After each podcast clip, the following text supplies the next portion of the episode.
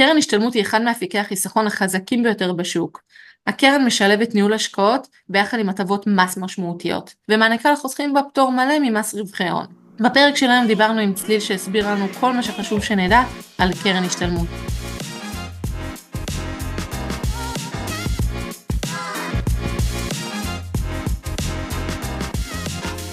היי, זו אוריה מפמילי ביז, והגעתם לעוד פרק של פודקאסט הארנק.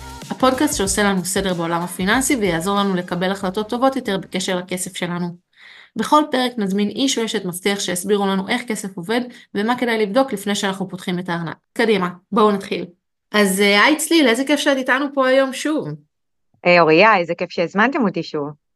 צליל, אנחנו לקראת סוף שנה, והרבה מאוד מהאנשים שואלים אותי איזה הטבות חשוב שנכיר לקראת סוף שנה. בפרק הקודם, למי שלא האזין, דיברנו על, על קופת גמל להשקעה, והיום אני רוצה שנדבר על אה, קרן השתלמות. אז אני אשמח אם תתחילי מאיזשהו רגע כללי, מה זאת קרן השתלמות, למי היא מתאימה, מה היתרון. אוקיי, okay. קרן השתלמות זה ללא ספק מוצר אה, שנכון לדבר עליו, אה, בטח כשאנחנו מתקרבים לסוף השנה, כי יש לזה חשיבות. מה זה בכלל קרן השתלמות ולמי זה מיועד? אז קרן השתלמות זה מכשיר חיסכון, בדיוק כמו כל מכשיר אחר שאנחנו מכירים, זה עוד מכשיר חיסכון שהטווח שלו זה בדרך כלל טווח בינוני, זאת אומרת אה, שאנחנו לא מדברים על טווח שהוא נכון לחיסכון לגיל פרישה, אם כי זה לגמרי מצוין אנשים שעושים את זה, אבל לא, גם לא טווח מאוד מאוד קצר, אנחנו מדברים על טווח של בערך 6 שנים, 7, 8, זה הטווח. למי המוצר הזה מיועד? הוא מיועד גם לעובדים שכירים וגם לעובדים עצמאיים, אבל פה יש קטע. עובד עצמאי, אדם שהוא עצמאי יכול, יכול ונכון להחליט אה, שהוא מפקיד לעצמו לקרן השתלמות, זו החלטה נטו שהיא שלו. לגבי עובד שכיר, זה כבר תלוי מעסיק. יש מעסיקים שמאפשרים הפקדה לקרן ההשתלמות לעובד, ויש מעסיקים שלא. זה נטו צ'ופר, זה ממש הטבה לעובד, ואני עוד רגע אסביר מה הגדולה של המוצר, אבל זה לגמרי בסדר שיהיו מעסיקים שלא יפקידו לקרן ההשתלמות, ולגמרי מדהים שיש כאלה שכן, כי זה ממש לתת עוד בונוס כספי לעובד בעצם. אז, אמ, אז רגע, אז אני רוצה להבין, קרן השתלמות היא בעצם מוצר חיסכון שאנחנו מפקידים אליו כל חודש כסף ובעצם צוברים בתוך קופה כסף. נכון מאוד, אפשר להפקיד כל חודש, עצמאים גם יכולים להפקיד אחת לשנה. את יכולה לתת איזשהו הבדל בין קרן השתלמות לגמל להשקעה שדיברנו בפרק הקודם? בטח. אז קודם כל אמרנו מבחינת ההבדל המהותי שקופת גמל להשקעה כל אחד יכול לפתוח. אה, עובד שכיר, עובד עצמאי, אדם שלא עובד, כל אחד יכול להחליט שבא לו זכותו המלאה. קרן השתלמות אמרנו רק אצל עצמאים יש להם את האפשרות לעשות את זה, אצל שכירים זה תלוי מעסיק.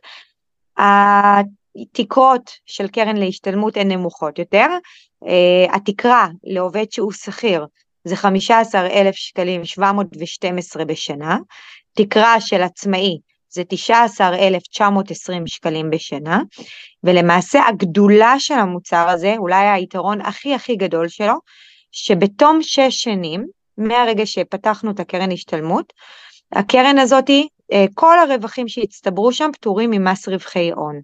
בעוד שבקופות מכשירים אחרים, כמו לצורך העניין קופת גמל להשקעה ופוליסות פיננסיות אה, ומכשירים אפילו בבנק, יש לנו מס רווחי הון של 25 אחוז, זאת אומרת, ברגע שבן אדם בא למשוך את הכספים שלו, מסתכלים כמה כסף הקופה הרוויחה לו, ועל זה הוא משלם 25 אחוז מס. בקרן ההשתלמות אין את זה.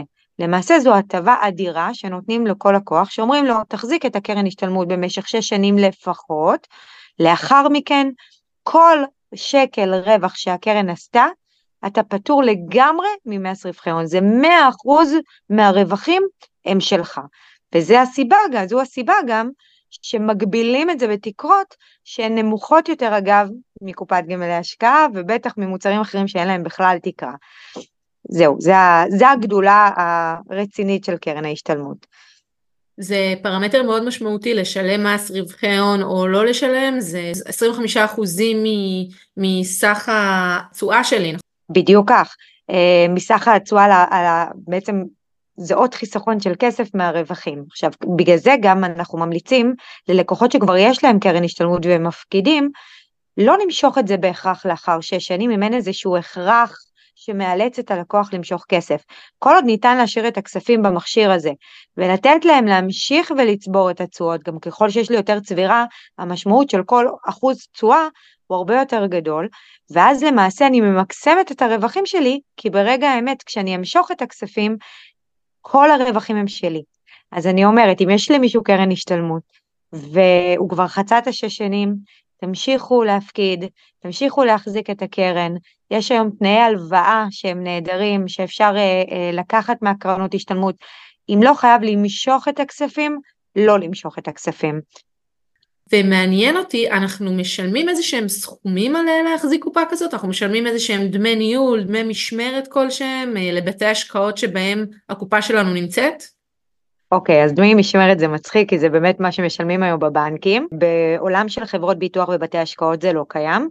הדבר היחידי שמשל, שמשלם הלקוח זה דמי ניהול מהצבירה בלבד.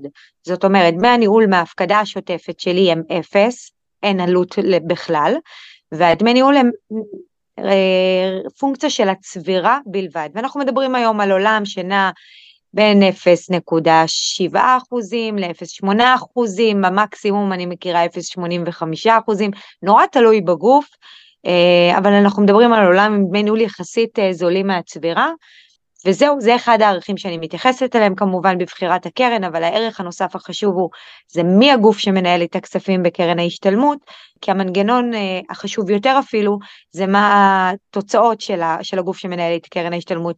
אם אני משלמת אפילו דמי, דמי ניהול של אפס, אבל גם קרן ההשתלמות שלי עושה תשואה של בערך אפס, אז לא עשיתי בזה כלום. Mm-hmm. הרבה פעמים אני אעדיף לשלם דמי ניהול אפילו של אה, אחוז, אני עכשיו הולכת אה, לקיצון, מהצבירה, אבל שהקרן, שהגוף יודע לעשות תשואה של 6, 7, 8 אחוזים, הרווח הוא חבל על הזמן, אז צריך תמיד לדעת להתייחס לשני האלמנטים האלה. אה, בהקשר הזה באמת מעניין אותי לשמוע, יש אה, בקרן השתלמות אפשרות לבחור איזשהו מסלול כמו שיש בגמל להשקעה? מסלול מנייתי, מסלול כללי, מסלול אג"ח, מסלול מחכה S&P? חד משמעית כן. אותם המסלולים, המסלולים בדיוק שקיימים בקופות גמל להשקעה, קיימים גם בקרנות ההשתלמות. בן אדם יכול להחליט שהוא רוצה מסלול שהוא אה, יותר מוטה מניות או מחכה מדד, אלה מסלולים שהם ב, בתקופות טובות של שוק ההון עושים תשואות מדהימות, בתקופות פחות טובות גם היכולת של זה ל, לרדת אה, בצורה דרסטית הרבה יותר אה, אה, גבוהה. אמ, וכמובן שיש מסלולים הרבה יותר סולידיים, יותר מוטי אג"ח והכול. יש מגוון רחב מאוד של מסלולי השקעה, כל אחד יכול לבחור את המסלול שמתאים לו, במהלך התקופה תמיד ניתן לשנות מסלולי השקעה בפעולה יחסית פשוטה. אמ, אין אירוע מס פה, זה לא שאני משלמת עלות על שינוי מסלול השקעה, ממש ממש לא. אמ, וזה פרמטר שאנחנו כמובן מתאימים אותו לכל לקוח ולקוח כפונקציה של גילו, של משך הזמן שהוא יודע שהוא הולך לחסוך את הכספים, העדפות שלו וכן הלאה. אבל יש הרבה מאוד סוגים שאפשר לבחור מהם. עד עכשיו זה נשמעת לי כמו הקופה הכי יעילה שהיא לא תיק השקעות עצמאי. זה המוצר שנחשב למוצר הדגל אה, בתחום שלנו, זה, אין עוד מוצרים כאלה שהם אה, פטור מלא ממס רווחי הון, למעשה כל הכסף, כל הרווחים הם של הלקוח, אה, כל מה שאנחנו דורשים ממנו זה אורך רוח, תמתין את השש שנים לפחות ותהנה מכל הטוב הזה. אה, אני ממש מפצירה באנשים שהם עצמאים אה, לפתוח לעצמם קרנות השתלמות, זו הכנסה שהיא נטו שלהם, כל הרווחים שם הם שלהם, יש להם את האפשרות לפתוח, אז תפתחו, ולא רק לפתוח, להפקיד עד המקסימום, כל הש... כל... עד התקרה המקסימלית כל, כל שנה. אין מוצר טוב מקרן השתלמות היום, ולעובדים שכירים שהמעסיק החליט לפתוח להם, פשוט להגיד לו תודה רבה ולוודא שאכן מפקידים אה, עד התקרה ככל שניתן, זה מתנה מדהימה, מדהימה, מדהימה, ופה אני אומרת, אה, עובדים שכירים ובטח עצמאים, כל אחד יכול לבחור את הגוף שבו הוא רוצה לנהל את הקרן השתלמות, אין איזשהו הכרח, אה, גם אם אני עובדת במקום עבודה מסוים, אני בוחרת איפה אני מנהלת את הכספים שלי, מי הבית השקעות או מי חברת הביטוח שתנהל, ומי הבן אדם שיטפל בי, אם זה סוכן ביטוח או אפילו באופן ישיר, אבל חד משמעית זו החלטה של הלקוח הסופי בסופו של יום. אני רוצה שתגיעי בעוד איזושהי נקודה, זה העניין של, אה, של הפקדה על ידי המעסיק, כי אני יודעת שיש איזושהי התפלגות אחוזים, חלק מה... סכום של, ה, של ההכנסה שלנו אנחנו מפרישים וחלק המעסיק, או איך זה מתפלג העניין הזה של ההפקדה לקופה? נכון מאוד. אני אלך רגע על, ה... על הרוב, זאת אומרת יש כל מיני אה, אה, דברים שיכולים טיפה לשנות והכל, אני לא רוצה להתייחס לזה, אני מתייחסת כרגע על, ה... על הנחת אה, הקובעת, בדיוק.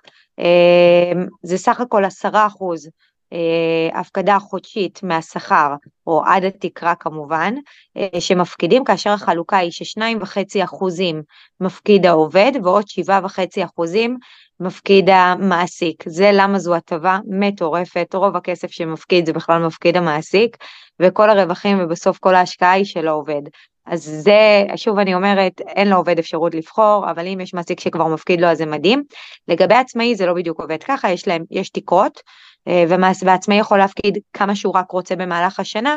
אה, כמובן שפה אני רוצה גם לציין שיש שתי תקרות שצריך להתייחס אליהן, תקרה אחת שזה התקרה לפטור ממס רווחי הון, זאת אומרת שכל שקל שאני אפקיד יותר מזה כבר אה, תהיה פה זקיפת הכנסה, זאת אומרת זה כבר אני אשלם את כל המס רווחי הון ומס שולי וכן הלאה, אז התקרה לעצמאים כדי ליהנות, ליהנות מפטור אה, ממס רווחי הון זה 19,920 שקלים בשנה, והתקרה שנחשבת כהוצאה מוכרת לעצמאי, שימי לב, זה פעמיים הטבה, זה 12,775 שקלים.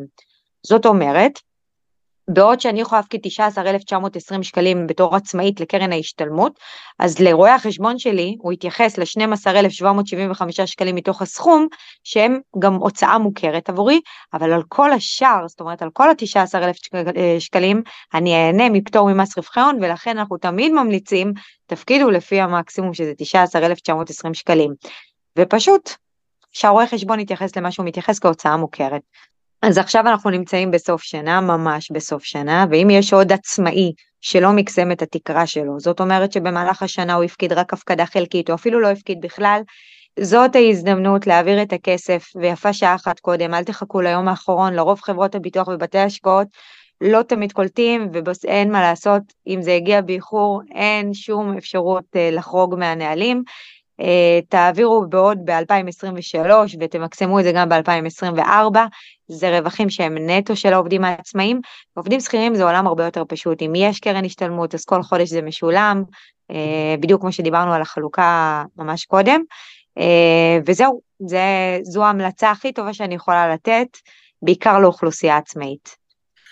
יש לי עוד איזושהי שאלה אחרונה. יש איזשהו משהו שקורה במעמד המשיכה, כאילו איזושהי פרוצדורה מסוימת שצריך לעשות, איזשהן בירוקרטיות מסוימות כשאני אה, פודה את הקופה? פרוצדורה פשוטה מאוד. בטח אם יש סוכן אה, ביטוח שמלווה את התהליך, אז הפנייה היא אליו, אה, שאפשר לפנות אליו ולהגיד, אהלן, אני רוצה למשוך את הכספים, הוא כבר ידע להחתים אותי על מה שצריך. עד שלושה ימים יש פשוט חוק, הכספים צריכים להגיע לחשבון, ברגע שמקבלים את כל הטפסים אה, בצורה מושלמת. אה, ואפשר גם לעשות את זה בפעולה דיגיטלית פשוטה, כל אחד יכול להיכנס לאזור האישי שלו בגוף שמנהל, וממש ללכת לפי ההוראות. וגם כן פה, מהרגע שהם קיבלו את הכל כמו שצריך, עד שלושה ימי עסקים, הכסף נמצא בחשבון של הלקוח. אז קלות, מהירות, שקיפות, הכל נורא נורא פשוט. מעולה צליל, אני, אני רצה לבקש מהמעסיק שלי קרן אה, השתתפות, זה בוודאות. הצלחת אה, לשווק לי ממש טוב את המוצר. אז אה, צליל, אני רוצה להגיד לך תודה רבה שהגעת אלינו היום ושיתפת אותנו בידע שלך, את תמיד מדהימה והיה לנו כיף גדול, אנחנו מקווים שגם לך. מאוד מאוד מאוד, באמת, תודה על ההזדמנות החוזרת, ושוב אני אגיד כמו פעם קודמת, אני מקווה שנמשיך להיפגש באירועים מסוג זה. אז הגיע הזמן לסכם את הפרק. היום דיברנו שוב עם צליל על קרן השתלמות, על איזה מוצר חיסכון איכותי זה. קרן ההשתלמות פתוחה לשכירים ולעצמאים. עובדים שכירים יכולים לפתוח קרן השתלמות רק כהטבה מטעם המעסיק, עצמאים לעומת זאת יכולים לפתוח בעצמם בכל עת. את קרן ההשתלמות ניתן לפדות אחת לשש שנים והיא פטורה פטור מלא ממס רווחי הון, זאת אומרת שכל הרווחים הולכים אליכם, לכן זאת קופה שהיא כל כך יעילה. אנחנו רגע לפני סוף שנה, ומי שעדיין לא פתח קרן השתלמות ועוד יכול לעשות את זה, זה הזמן לעשות את זה ולהפקיד בבת אחת את כל הסכום, אה, וככה לנצל עוד שנה לצבירת רווחים. אם יש לכם עוד שאלות בנוגע לקרן השתלמות, אתם מוזמנים לפנות אלינו בצ'אט באפליקציה, או במייל contact.strudelfamilybiz.co.il. מקווים שנהנתם. מוזמנים לעקוב אחרינו בפייסבוק ובאינסטגרם כסף בגובה העיניים. אם אהבתם תסאבסקרבו ותפרגנו לנו בחמישה כוכבים. נתראה בפרק הבא.